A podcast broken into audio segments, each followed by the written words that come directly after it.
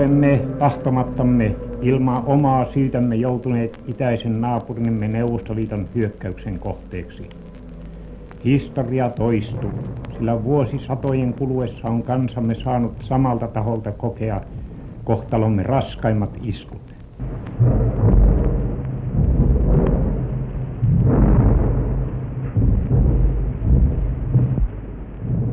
Oltiin koulussa, oli tavallinen koulupäivä ja oli ollut hälytys jo kerran, meidän rehtori, tämmöinen Berta Äyräpä, europeus, niin hän ilmestyi sitten, kun tuli rapulle ja sanoi, että tytöt, tytöt, että ei ole mitään syytä pilkoon, ei ole. Se on ollut joku semmoinen leikkihälytys tai tuommoinen vaan kokeilu, ja kun oli jo. Mutta sitten kun alkoi pommit tippua, niin sitten hänkin uskoi, että sota on todella alkanut. Ja, ja sitten lopetettiin se, koulu, se, se koulu, koulunkäynti siihen. Hän sanoi, että sitten ilmoitetaan lehdessä tai jossakin. Ja me siirryttiin metsään, siinä oli puisto tai metsä, josta vanhemmat haki sitten niitä pienempiä kahdeksan, yhdeksän luokkainen koulu, niin siinä oli kaiken ikäisiä. Haki niitä sitten sieltä kotiin, kotiin ja pois ja turvaan. Ja, ja kyllä se oli aika mieletön tilanne ajatella, että nyt on sota siihen ei kuitenkaan sillä lailla ollut varautunut, että nyt, nyt se on tässä. Se epämääräinen tunne jatkui seuraavaan päivään, ja jolloin sitten niin samanakin päivänä radio kyllä toimii ja sanomalehti ilmestyi. Ja sitten tuli semmoinen tunne, että ehkä tästä kuitenkin selvitään, että koska nämä asiat toimii, että se, se ei ole ihan kaaosta tämä elämä tästä eteenpäin. Kansa taisteli, miehet kertovat, oli aikanaan suositun sotatarinoita julkaisevan lehden nimi. Naisten rooli ja kokemukset sodassa jäävätkin usein miesten varjoon, vaikka naisia onkin yli puolet kansakunnasta. Tässä edellä oma kokemustaan sodan syttymistä muisteli silloinen 19-vuotias kotkalainen lukiolainen Salme Sulonen. Kun miehet lähtivät rintamalle, naisten piti ehtiä joka paikkaan. Piti hoitaa omien töiden ohella vielä miesten työt, lapset ja vanhuksetkin. Kotirintaman lisäksi naiset olivat Suomessa monella tavalla mukana myös sotaponnisteluissa. Tämä oli kansainvälisestikin poikkeuksellista, kertoo sosiologian dosentti Sari Näre. Kyllä tämä mobilisaatioaste oli siis poikkeuksellisen korkea, et tota, et, jotta saataisiin niin kuin mahdollisimman moni mies sinne kentälle armeijaan. Ja sehän oli puolen miljoonan ja 600, yli 600 000, 660 000 luokkaa kai korkeimmillaan se miesten mobilisaatio. Niin sehän edellytti sitä myös, että niin kuin naiset militarisoidaan. Ja siinähän tämä lottajärjestö oli ehkä tärkein, 230 000 lottaa ja sitten oli tämä lotta tyttötyö kanssa siinä ohessa. Ja tota, mutta sitten oli kaikenlaisia muita järjestelyjä, niin kuin työvelvollisuus. Ää, ja niitä oli jotain 140 000 naista ainakin työvelvollisina. Ja sitten oli naisten ää, mm, työvalmiusliitto, missä oli niin eri tämmöisiä naisjärjestöjä mukana. Ja armeijassa toimi myös naisia niin kuin muissa tehtävissä. Ää, ja sitten myös naiset oli mukana siinä, että, että ehkä siinä niin toiset, niin sama määrä suunnilleen saatiin niin naisia sitten mobilisoitua tähän kotirintamatyöhön, kuin mitä miehiä saatiin sinne. Lotat muistetaan varmaankin sodan ajan naisjärjestöstä parhaiten, mutta he eivät suinkaan olleet ainoita. Sotaponnistuksiin osallistui monia muitakin naisjärjestöjä puoluekentän eri laidoilta. Joensuun yliopistossa toimiva dosentti Tiina Kinnunen. Tämmöisiä suurimpia järjestöjä olivat, siis Lottiin kuului vuonna 1938 hieman yli 100 000 suomalaisnaista. Et se oli suurin järjestö. Ö, mutta sen lisäksi oli muun muassa Martta-järjestö, johon kuului sodan kynnyksellä noin 60 000 jäsentä. Ja samankokoinen oli maatalousnaiset järjestö. Ja nämähän oli kaikki, sekä Lottasvär että maatalousnaiset että Martat oli puoluepoliittisesti riippumattomia järjestöjä. Sitten huomattavan suuri naisjärjestö oli myöskin tämä sosiaalidemokraattinen työläisnaisliitto, joka nimensä mukaisesti oli, oli niin kuin kytköksissä sosiaalidemokraattiseen puolueeseen. Sitten meillä oli erityyppisiä huoltojärjestöjä, kuten vaikkapa sotilaskotisisaret. Eli se kirjo oli, oli hyvin suuri. Minkälaiset eri roolit näillä järjestöillä oli? No selkeimmin maanpuolustuksen, maanpuolustuksellinen roolihan oli Lotta Svärdillä. Sehän oli perustettu 20, siis vuonna 2021 nimenomaan suojeluskuntien ä, apujärjestöksi. Ja kun taas sitten näillä muilla, esimerkiksi maatalousnaisilla ja, ja Martta-järjestöllä oli, oli niin kuin selkeästi niin kuin huoltotoimintaan tähtäävä rooli. Ja Samoin, samoin tämmöisissä huolto- ja avustustehtävissä niin toimi nämä, nämä tähän työläisnaisliittoon kuuluvat naiset. Toki myös lotat, mutta et, et he olivat niinku selkeimmin tähän maanpuolustukseen orientoitunut järjestö. Kyllä, kyllä niinku sodan vuosina oli tärkeää toimia niinku, yhdessä. Ja tämä yhteistyö toteutui esimerkiksi vaikkapa naisten työvalmiusliitossa, joka perustettiin syksyllä 1939. Eli siellä toimi hyvin erityyppisiä naisjärjestöjä yhdessä, samoin niin kuin yksittäisiä kansanedustajia naisia yli puoluerajojen. Lotti ja Marttojen työhön sotilaiden parissa kävi tutustumassa myös Reino Palnruut erässä savolaiskomppaniassa hieman talvisodan loppumisen jälkeen.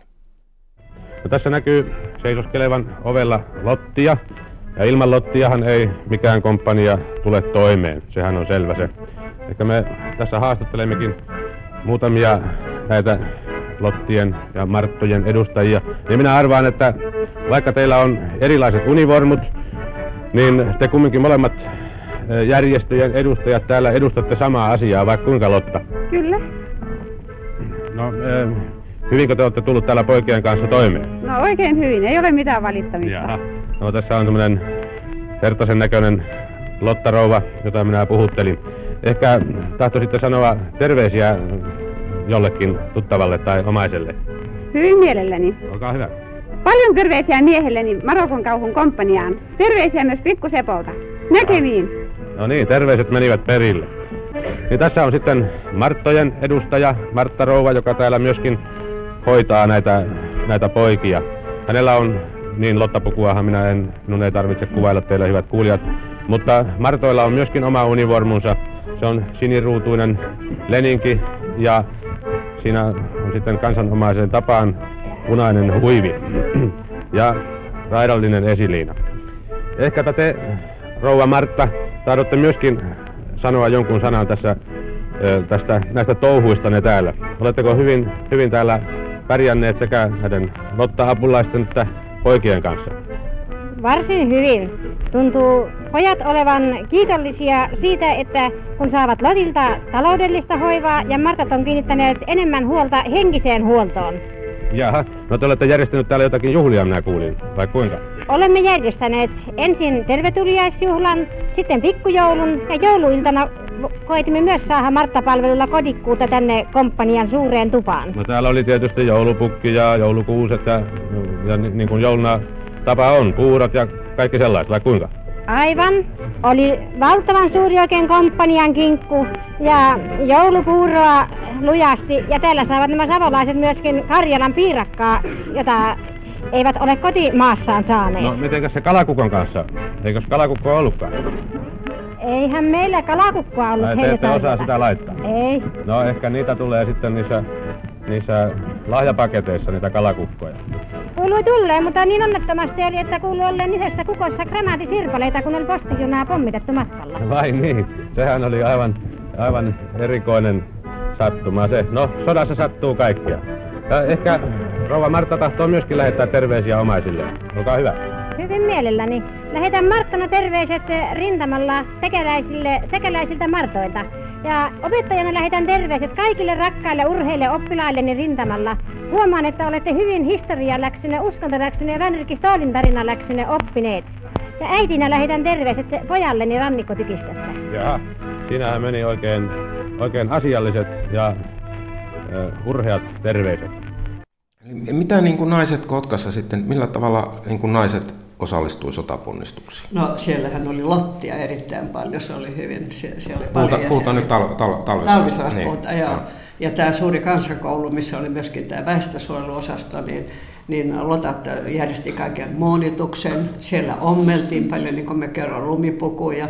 Siellä oli kutoijia, siis näitä vapaaehtoiset, jotka olivat itse lottia, tulivat sinne ja sieltä saatiin tarvikkeita. Ja näitä oli koko sen sodan ajan, niin se suuri kansakoulu, jolla oli täysin ompelukoneita ja ompelevia naisia, kutovia naisia. Että oli se, se seikka ja, ja lotat toimivat todella niin, monettivat meidät kaikki sitten siellä. Itse olin myöskin lottana tuolla eläinlääkintäkomppanian kirjorinna Rokajärvellä. Minulla oli konekirjoitustaito, joka oli harvinaista siihen aikaan. Ja Saara Kala ja Laura Kalajan sisar Kotkassa oli Lottien sihteeri. Ja hän sanoi, että mä olin monituslotta, että niitä on tarpeeksi, että näitä koneella kirjoittavia ei ole. Ja niin mä sain sitten passituksen Kotkasta sinne Lieksan kautta Rokajärvelle, että aika monen matka. Tämä oli jatkosodan Tämä oli jatkosodan aikana. Eli minkälainen... Mä liityin Lottiin 40, mun luokkatovereista, meitä oli 15 ja meitä oli 10 Lottaa. Ja kaikki lähti komennukselle sitten jatkosodan aikana. Lotat muiden naisjärjestöjen ohella mahdollistivat miesten toimimisen rintamalla ja nykyisin heidän työnsä arvoa harvoin kiistetään. Aina ei ole kuitenkaan ollut näin.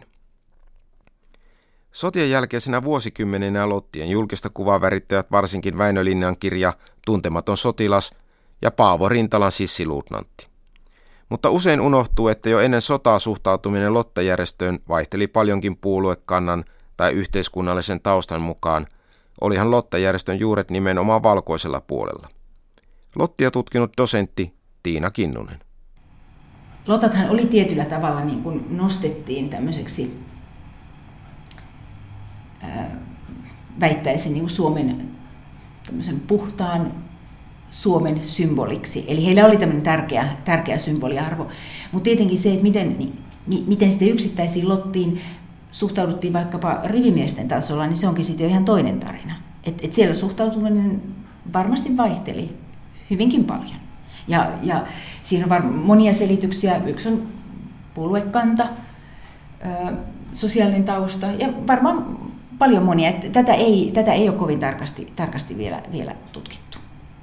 Mutta ei ole siis, koska tämähän on aika monimutkainen tarina tämä, tämä Lottien historia ja se, Lottien historia sitten sodan jälkeen ja sitten erityisesti 90-luvulla, että se on ollut tällaisia konjunktuureja, niin jollain tavalla semmoinen ajatus, mikä ehkä 90-luvulla on tullut, että, että Lottiin niin kuin olisi aina, niin kuin, että sodan jälkeen heitä halveksittiin, mutta että, että sitä ennen heihin olisi aina suhtauduttu niin kuin kunnioittavasti, niin sekään ei kyllä nyt tarkasti ottaen pidä paikkansa, koska kyllä jo 20-luvulla, jolloin Suomi oli siis tämän vuoden 18 sisällissodan niin kuin jakama, niin kyllä silloin vasemmistossa suhtauduttiin Lottiin, Lottasvääriin hyvin epäilevästi. Ja levitettiin huhuja ihan samalla tavalla kuin sitten, sitten joskus ö, sodan jälkeen niin, niin Lottien huonosta moraalista. Ja, ja samantapaisia, samantapaisia huhuja levitettiin sodan aikanakin. Eli se ei ole mitenkään kauhean yksioikoinen se, se kuva. Mutta tietysti tämmöisellä niin julkisella tasolla, valtiovallan tasolla, niin, niin mieluusti lotat esitettiin niin kuin tämmöisenä kansakunnan symbolina. Niin sen perustettiin suojeluskuntien, suojeluskuntia avustamaan. Ja, ja Lotta Svärd oli selkeästi tämän vuoden 18 sodan voittaneen valkoisen puolen naisjärjestö. Ja heidän oma ajatuksensa oli se, että, että he niin kuin edustavat, he halusivat edustaa koko kansaa, ja, ja, mutta he, he, ja he eivät voineet niin kuin hyväksyä sitä, sitä kansakunnan jakoa. Että kansakunnan yhtenäisyyteen tähdättiin, mutta tietenkin heidän ehdoillaan. Ja tähän järjestöön ei ennen sotavuosia niin voinut kuulua naisia, joilla oli tällainen sosiaalidemokraattinen tausta. Sitten talvisodan jälkeen vuonna 1940 niin sosiaalidemokraattinen työläisnaisliitto ja Lotta Svärd tekivät sopimuksen, joka mahdollisti tämmöisen kaksoisjäsenyyden. Eli tavallaan tässä se talvisodan niin kuin yhtenäisyys, talvisodan henki näkyy sitten naisjärjestötasollakin. Lottien pitkäaikainen puheenjohtaja Fanni Luukkonen on sotien aikaista järjestönaisista varmaankin tunnetuin, Mutta toki muitakin vaikuttajanaisia yhteiskunnan eri saroilla oli, esimerkiksi politiikan parissa. Vaikka talvisodan keskeisimmät poliitikot olivatkin miehiä, eduskunnan 16 naiskansanedustajaa löysivät oman roolinsa kansakunnan auttamiseksi. Se, mikä on niin merkille pantavaa naisten eh, toiminnassa eduskunnassa sotavuosina, on niin sellainen jatkuvuus. Et jos katsoo naisten toimintaa silloin heti 1907 vaalien jälkeen, niin naiset erikoistuivat kotitalouteen ja sosiaalipolitiikkaan liittyviin kysymyksiin.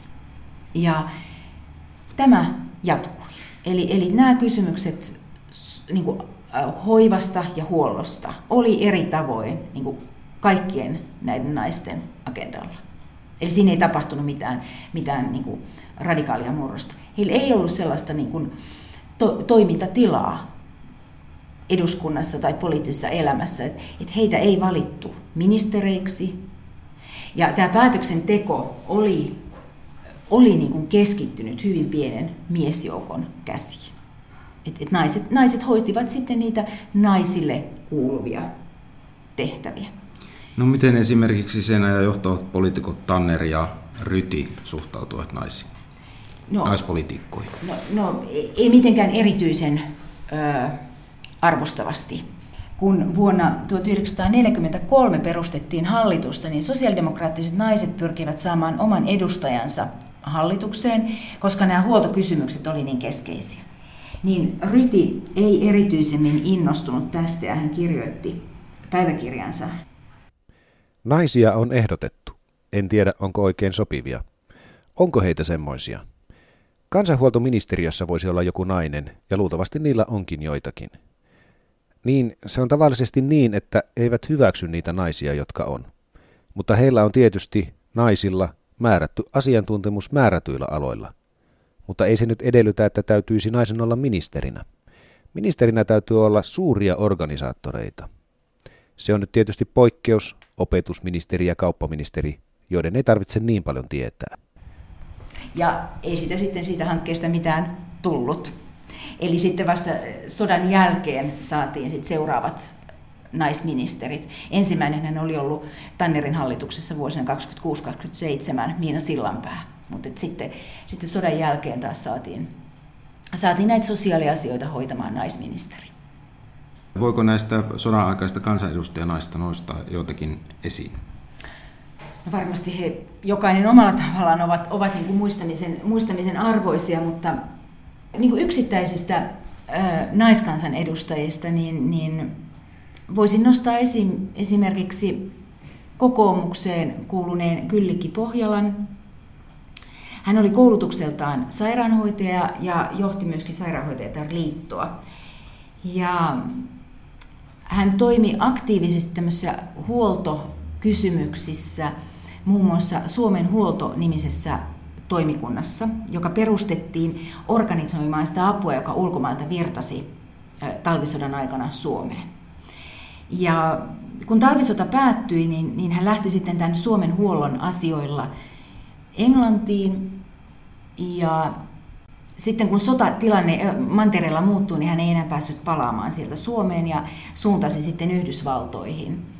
Ja, ja siellä Suomen ystävänä profiloituneen presidentti Herbert Hooverin kanssa kävi Hooveria tapaamassa ja, ja kiersi sitten Yhdysva- ympäri Yhdysvaltoja ja muun muassa Amerikan suomalaisia tapaamassa ja keräsi varoja Suomen asialle. Hän hankki sitten, sitten näillä varoilla muun muassa täällä kipeästi kaivattuja lääkkeitä ja toinen mukanaan, mutta matka oli, oli niin kuin aika myrskyisä läpi Atlantin, mutta sitten onnellisesti Pohjala sitten pääsi Petsamoon ja, ja takaisin kotiin. Kaikki vaikuttajanaiset eivät kuitenkaan tyytyneet toimimaan pelkästään huollon ja hoivan piirissä. Tunnettu liikennainen, näytelmäkirjailija ja kartanon omistaja Hella Vuolijoki kirjoitti ulkoministeri Väinö Tannerille pian talvisodan syttymisen jälkeen purkaan turhautumistaan siitä, että koki osaamisensa jäävän hyödyntämättä. Onhan se tarpeellista se lehmienkin hoito. Mutta eikö nyt jumaliste tosiaankaan minulle löydy välttämättömämpää tekemistä tässä yhteisessä onnettomuudessa? Vaimonsa Lindan kannustamana silloinen ulkoministeri Tanner hyväksyi Vuolijoen tarjouksen toimia välittäjänä kosketuksen saamiseksi neuvostojohtoon. Vuolioki otti yhteyttä vanhaan ystävänsä Aleksandra Kollontaihin, joka toimi Neuvostoliiton lähettiläänä Tukholmassa talvisodan aikana. Vuolioon ja Kollontain käymistä neuvotteluista varsinainen rauhanprosessi sai alkunsa, jota miehet sitten jatkoivat. Toinen tärkeä naishahmo talvisodan aikana oli presidentti Kyösti Kallion puoliso Kaisa Kallio, joka hoiti paljon edustustehtäviä miehensä sairastellessa. Viikkoa ennen joulua 39 hän piti radiossa puheen, jossa hän pyrki valaamaan uskoa sotaan joutuneeseen kansakuntaan ja luomaan joulumieltä.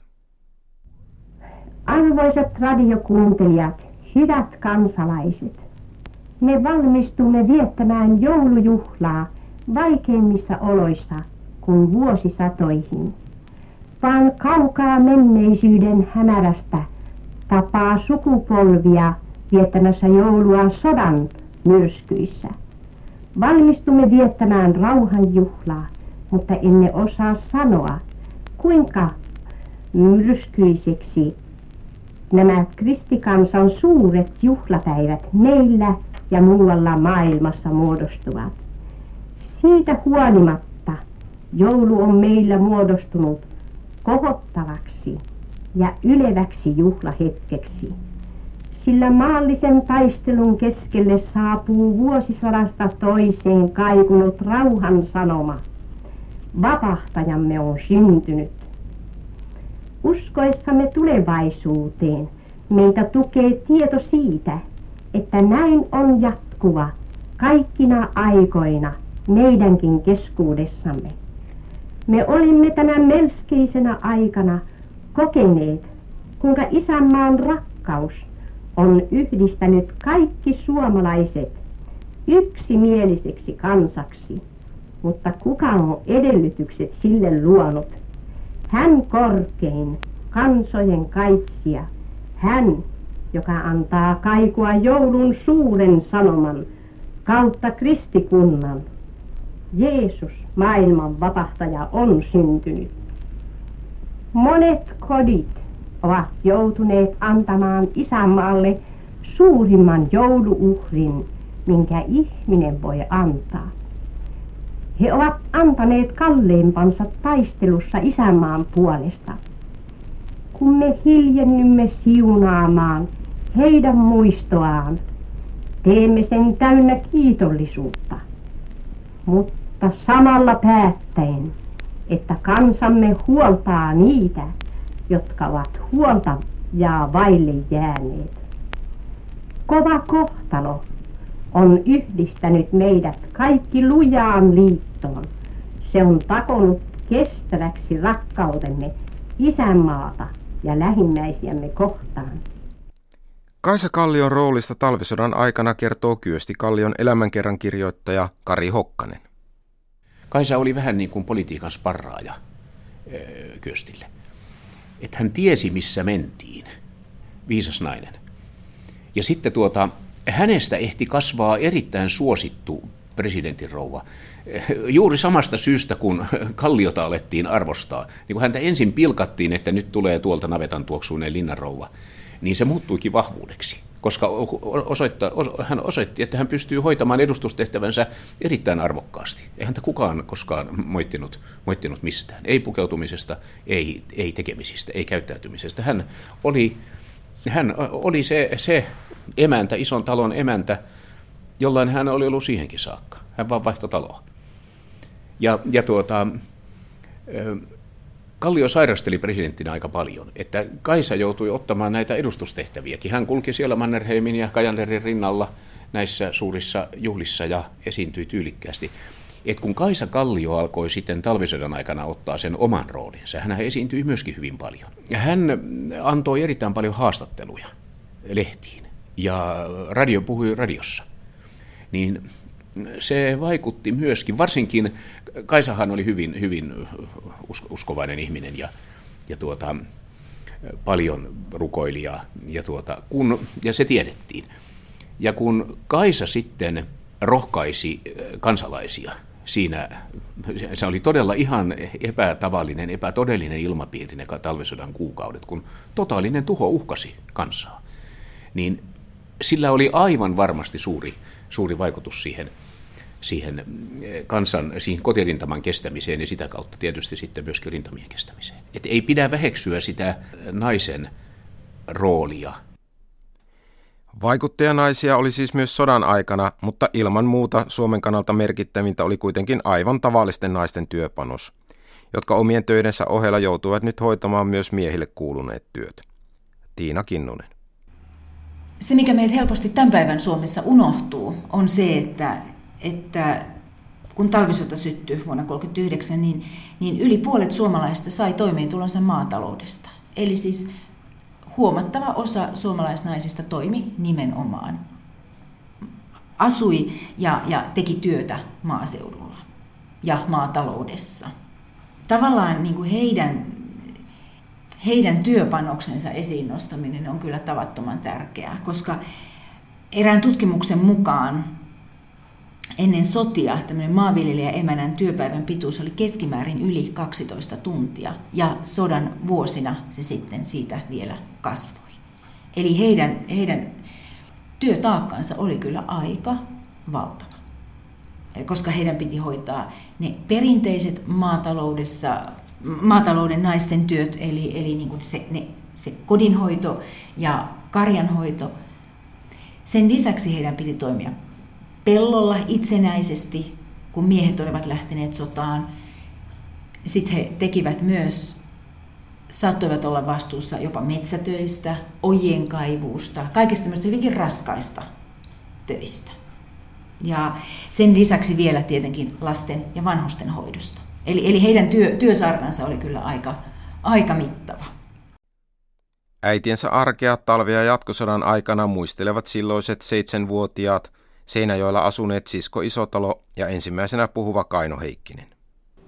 Kaikki kun tehtiin käsin, kun pyykki pestiin esimerkiksi käsin ja, ja tuota, varsinkin justin silloin kun isä rintamalla oli, me asuttiin semmoisessa talossa, jossa ei oikein ollut lähellä kaivoakaan, niin sitten se isompi pyykki täytyy jättää kesäksi, että sitten sai joesta vettä.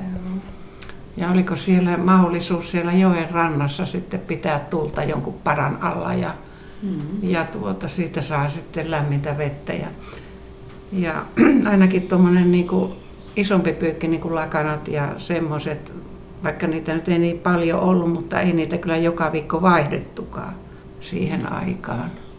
Ei ollut mahdollisuutta. Se oli sitä yhtä ja samaa niin kuin, Kovaa työtä. perustyötä ilman minkäänlaisia apuvälineitä. Kannat vedet yläkertaa ja yläkerrasta pois ja se oli aina se, että vie mennessä ja tuo tullessa. Se oli se periaate. Kyllä mä oon sitä mieltä, että kyllä, kyllä sodan ajan ja sen jälkeisen pitkään sen ajan jälkeen, kyllä naiset oli kyllä lujilla. Naiset teki kyllä toisen puolen tästä. Kyllä, ne oli kyllä todella lujilla. Kun ajattelee vielä jotakin maanviljelijä perhettä, mm. niin. Ja useimmilla oli isoja perheitä. Ja kyllä ja, siellä kyllä äitiä kysyttiin. Ja vielä jos sattui, että isä kaatui sodassa, niin jäi pienet lapset kasvamaan. Niitäkin on vielä paljon olemassa. No maaseudullahan tämmöinen niin agraari, ma, niin agraarissa yhteiskunnassahan tämä naisihanne oli, oli niin sellainen työtelijän naisen ihanne. Ja, ja sitten se todellisuus oli myös sen työtelijän naisen todellisuus. Eli tavallaan näiden puitteissahan ne naiset sitä elämänsä siellä elivät ja työtään tekivät. Et siinä ei niin kuin sillä tavalla tapahtunut, tapahtunut mitään, mitään ihmeellistä murrosta. Eli, eli he tekivät sitä, mihin olivat tottuneetkin. Nyt vaan vielä paljon enemmän. Ja kyllä varmasti oli niin, että, että se, myöskin se, että he selvisivät siellä ja, ja, ja pystyvät hoitamaan niitä tehtäviä, niin, niin antoi myös semmoista niin kuin oman arvon tuntoa heille ja, ja ylpeyden tuntua. Mutta ei, eivät he niin kuin sodan jälkeen kyllä erityisesti ole, ole niin kuin itsestään meteliä pitäneet. Et, et tavallaan he myös niin kuin tyytyivät sit siihen, että, että sen, sen sukupuolijärjestelmän puitteissahan he sitten taas tavallaan astuivat siinä mielessä syrjään, että kun miehet palasivat, niin miehet palasivat, niin kuin isännät palasivat isäntien paikalle. Talvisodan aikaista elämää kaupunkiympäristössä ilman työikäisiä miehiä ja välirauhan tuloa muistelee silloinen 19-vuotias lukiolainen Salme Sulonen Kotkasta. Koulu loppui silloin, kun ensimmäiset pommitukset Joo, tuli. Niin tuota, viimeinen päivä loppukoulu siihen. Eli mitä, mitä teitte sitten? Mä menin sinne väestö, sinne suojeluun, johon mä olin ilmoittautunut ja siinä oli jonkunlainen kurssi tuossa aikaisemmin jo. Käytiin vapaaehtoisena siellä silloin vielä, kun oli ihon aika ja näin. Siellä mä olin koko ajan. Mitä siihen tehtäviin kuului? Siihen kuului puhelinpalvelua ja tämmöistä vähän juoksutetaan hommaa ja tämmöistä käytiin ilmoittamassa. Ja siinä oli aina tietyt tuntimäärät piti olla sitten, ja se oli yhden päivän kanssa, että tehtiin mä syötyötä siellä. Ja sitten ne rupesi tulemaan näitä, niin kuin mä sanoin, merivoimien joukkoja sodan loppuvaiheessa, ja heti kun sota oli loppunut, tuli kannakselta näitä suoskonta näitä nuoria miehiä aika paljon majoitettiin sinne, joihin ei ollut paikkaa, mihin ne olisi mennyt, että ne, me tiedän, mihin ne Kotkasta kai Haminaan joutuvat sitten, jotenkin sijoitettiin johonkin niitä Millä tavalla se kaupunki oikein toimi, kun yhtäkkiä kaikki miehet häviää ja näin poispäin? Että miten se ylipäätään on mahdollista? Että... Nee. Suurin piirtein kaupunki kuitenkin toimi. Kaupat oli auki ja ei tietenkään jokainen, mutta kyllä siellä kauppoja oli auki, että sai ruokaa ja ostaa jotain, mitä tarvitsee. Mutta hyvin pian niin Kotkaan muutti aika paljon viipurilaisia tuli sieltä ja ja avattiin uusia kahviloita ja tämän tällaisessa. Sen mä muistan, mä olin itse kuukauden tai olin työssä kirkkoerävirastossa, niin haettiin papereita kovasti sieltä sitten, että saatiin elinkeinolupia ja muuta yrittivät. Mutta Lahtihan oli se kaupunki sitten, joka veti enemmän viipurilaisia. Eli pikkuhiljaa se elämä sitten lähti lutviutumaan. Elämä lähti ja sitten kun koulut alkoi ja näin, niin sitten se oli aika tavanomasta tavanomasta se elämästä. Tietysti muistettiin näitä, jotka oli kaatuneet ja niitä oli melkoinen määrä Kotkassakin. Ja, mutta tuota, kyllä se lähti siitä menemään. Tietysti kaikki tiukkeni, eli elintarvikkeiden säännöstely tiukkeni siitä, kahvit, sokerit ja muut, ja, ja sitten vaatteiden saanti oli jo vaikeaa, jouduttiin pisteiden varaan. Muistan, kun mä hankin lottapuun, niin sitten meni tietty määrä vaatepisteitä, että saa sen yleensä Oliko silloin talvisodan aikana jo pulaa ruuasta ja elintarvikkeista? Ei ollut, ei ollut. Kyllä sitä oli kaupoissa ihan vielä. Että. Mutta niin mä muistan, että, että tuota, hetken, niin, sitten tuli kai kahvia, niin kahvia sokeri meni kortille. Että muistan, kun meillä oli meillä oli tuota, tarjottiin se, ne abiturienttikahvit opettajille, niin meidän yhden koulutovin isä oli kansanhuollon johtaja, niin hän järjesti meille sen verran kahvia sitten, että me saatiin opettajille tarjota 41 keväällä. Ja kyllä kahvi oli silloin jo joku neljännes kilo, mitä sitä mahtoi saada kuukaudessa, ja sokeria ehkä puoli kiloa. Ne, jotka, ja ne, jotka poltti, sai neljännes kiloa, mutta se oli aika vähän. Että kyllä ne, ne säännösteltiin ensin ja sitten vaate, vaatekupongit tuli. Ja se siitä meni aina vaan yhden pahempaan suuntaan, aina yhden tiukempaa tuli kyllä. Sotien aikana naiset omaksuivat uudenlaisia rooleja sekä henkilökohtaisessa elämässä että yhteiskunnassa. Kun sodat sitten olivat ohi ja miehet palasivat kotiin, niin naisten rooli taas muuttui. Tämä muutos ei suinkaan ollut aina kivutonta, eikä naisten vastuunkanto loppunut useinkaan sodan päättymiseen, kertoo sosiologian dosentti Sari Näre. Naisten rekrytointi teollisuustyöhön, että naisethan sitten, naisia tarvittiin paljon niihin töihin, mitä miehet eivät sitten ole tekemässä. Ja tämä toisaalta sitten toi semmoista tiettyä kompetenssia, mistä sitten sodan jälkeen jouduttiin vääntämään, että miesten piti päästä takaisin töihin ja naiset sitten No ehkä yksi tapa oli sitten ratkaista tätä ongelmaa oli just se, että naiset sitten ryhtyivät synnyttämään. Että tota, sillä tavalla saatiin naiset takaisin kotiin. Että su- suurten ikäluokkien tulo oli siinä sitten seurauksena tästä tämmöisestä jännitteestä osittain, mutta oli tietysti nämä muutkin syyt siihen, ihan biologiset tarpeet, jotka tuotti tätä suurta ikäluokkaa. Plus sitten tietysti, että ei ehkäisyvälineitä ollut vielä niin plus se semmoinen ideologinen puoli, mikä siihen liittyy tähän ajatukseen, että nyt pitää saada paljon kansalaisia niin sodan jälkeen. Onko siltä ajalta perua tämä, että perheellisetkin naiset käyvät Suomessa töissä niin laajamittaisesti kuin käyvät? No varmasti sillä on oma vaikutuksensa, mutta sitten toisaalta niin kuin, Suomessahan on muutenkin ollut paljon, siinä on paikkakuntaisia eroja, mutta kuitenkin niin kuin, naiset ovat joutuneet huolehtimaan niin kuin ilman mies, miehen apua, miesten apua niin kuin talosta, jos ajattelee sitä, että miten paljon miehet on olleet poissa kotoa esimerkiksi Ruotsin vallan aikana armeijassa, tai sitten miten he on lähteneet muualle vaikka Pohjanmaalta. Et tota, että siellä voi olla jotain semmoisia taustoja ennen sotia, mutta varmasti sota sitten vahvisti tätä ja ehkä synnyttikin sitten sen tyyppistä asetelmaa. Ja sitten siinä oli vielä tämä sitä asetelmaa, mitä rintamilla kehittyi.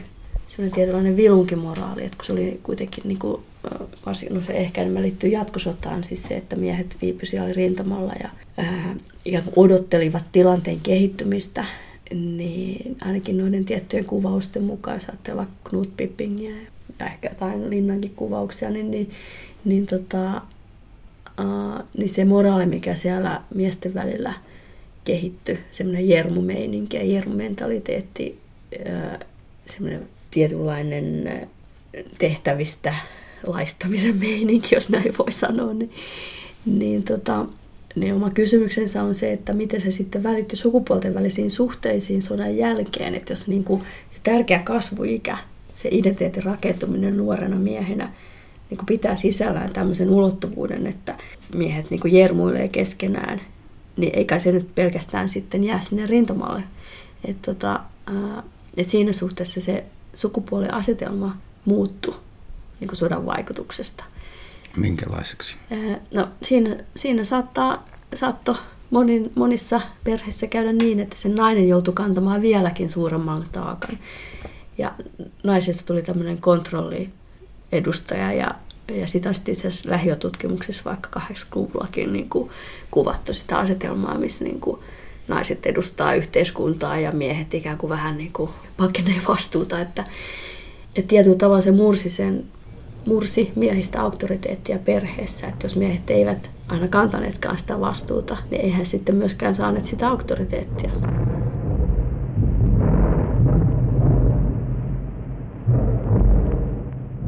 Sodan vaikutukset eivät siis loppuneet rauhantuloon. Sen me kuulemme myös ohjelmasarjan seuraavassa osassa, jossa puhutaan siitä, miten lapset kokivat sodan.